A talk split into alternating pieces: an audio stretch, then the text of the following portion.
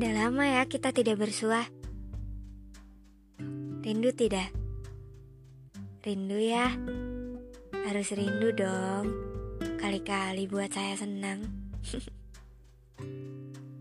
Oke, kali ini saya kembali. Dan tentu saja untuk bercerita pada kalian. Tapi boleh ya, kalau kali ini saya menceritakan hal lain di luar hal yang biasa saya ceritakan. Bisa dibilang ini agak sedikit curhat sih. Tapi nggak apa-apa lah ya. Belakangan ini saya lagi bingung. Bingung karena jatuh cinta.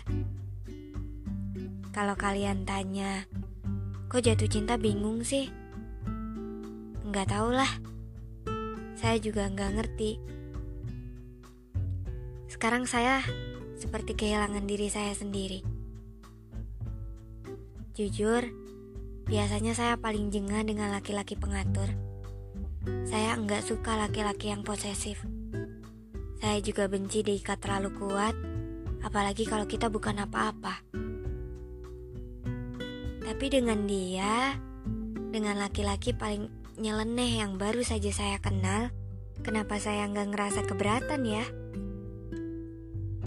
Daripada ngerasa risih, saya malah merasa ingin ia tuntut banyak hal. Aneh kan? Dia cuci otak saya pakai apa sih? Kan kita bukan apa-apa. Saya yang biasanya cuma mementingkan diri sendiri juga sekarang kenapa jadi lebih mementingkannya dulu sih?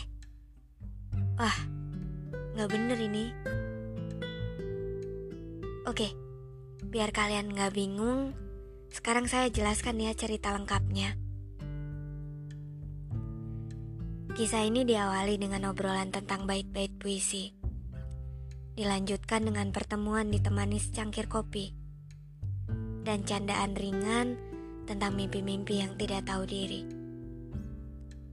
Siapa yang tahu kan? Kalau setiap larik yang ia bacakan ternyata mampu menarik kembali rasa yang selama ini telah dibawa pergi. Pertemuan-pertemuan berikutnya juga selalu berkesan. Saya selalu dibuat terkagum-kagum dengan semua tingkah ajaibnya.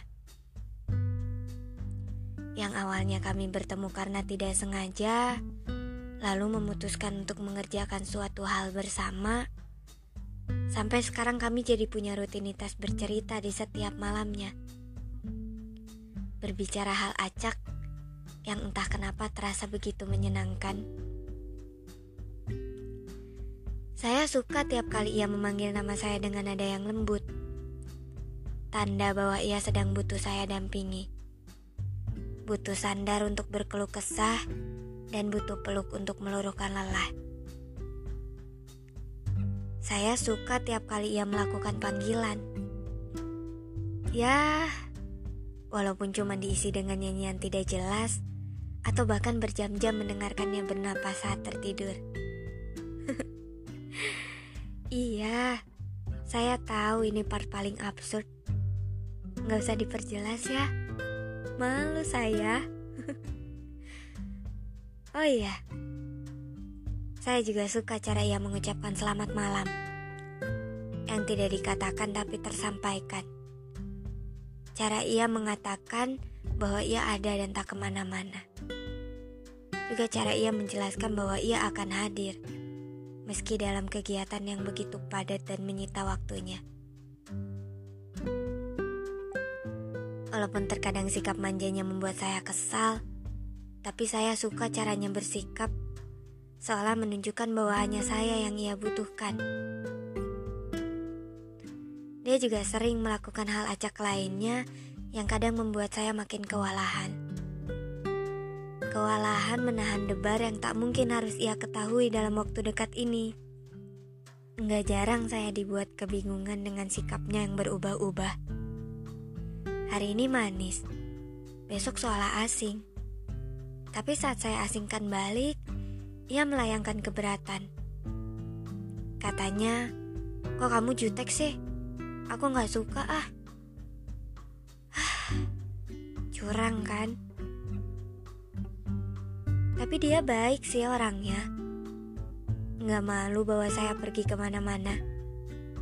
Nggak malu walau kadang saya berisik ketika sedang antusias bercerita. Nggak malu walau kadang saya tertawa pada lelucon yang sebenarnya tidak sama sekali lucu.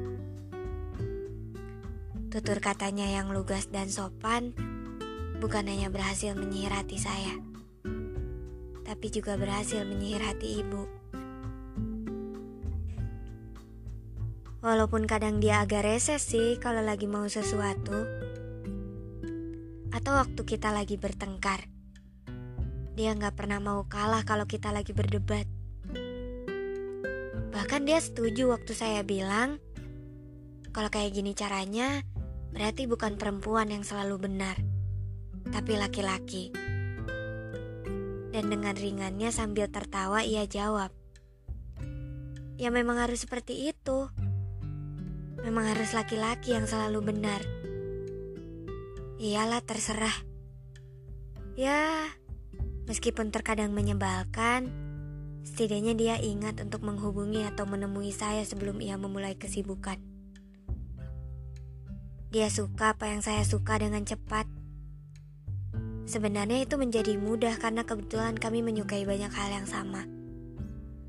Mulai dari puisi, genre lagu, selera humor, dan ya masih banyak lagi lah.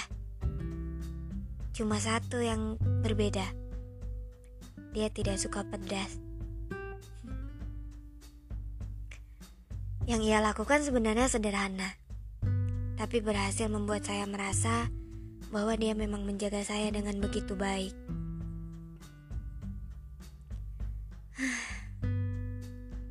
Rasanya sudah lama tidak merasakan debar yang meresahkan ini. Sudah lama tidak merasakan kebingungan yang menyebalkan ini. Sudah lama juga tidak merasa kesal karena gagal memecahkan teka-teki yang ia beri. Memang ya, jatuh cinta itu ternyata menyebalkan sekaligus membingungkan. Ia membingungkan karena perasaannya rumit. Ingin ditunjukkan, tapi takut malah menjauhkan. Kalau terus disembunyikan, kapan terbalasnya kan? Rasanya jadi ingin bertanya kalau sudah seperti ini. Ingin bertanya, Tuan, kamu mau saya panggil apa? Sayang, cinta, atau Tuan saja? Tuhan, kamu mau saya anggap sebagai apa? Teman, pujaan, atau lebih dari keduanya? Tuhan, kamu mau saya seperti apa? Mencintaimu dengan gamblang atau diam-diam titik rindu dalam setiap doa yang diaminkan?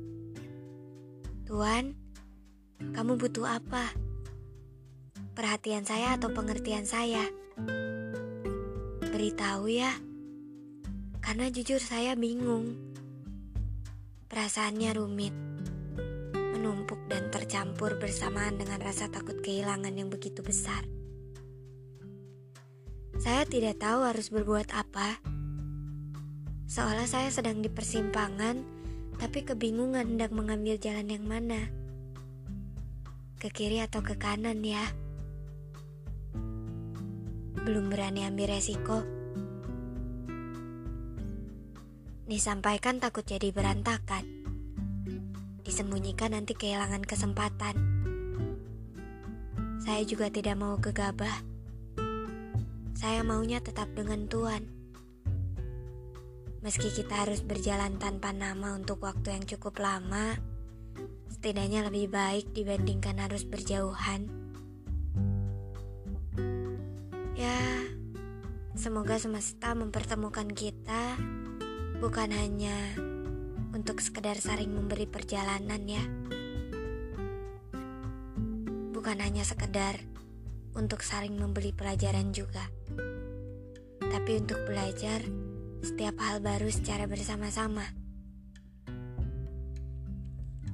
Sudah dulu ya ceritanya.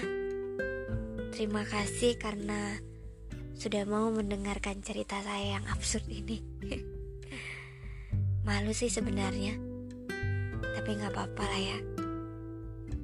Oh iya, titip salam juga untuk Tuan si pencuri malam. Salam peluk, pena alit.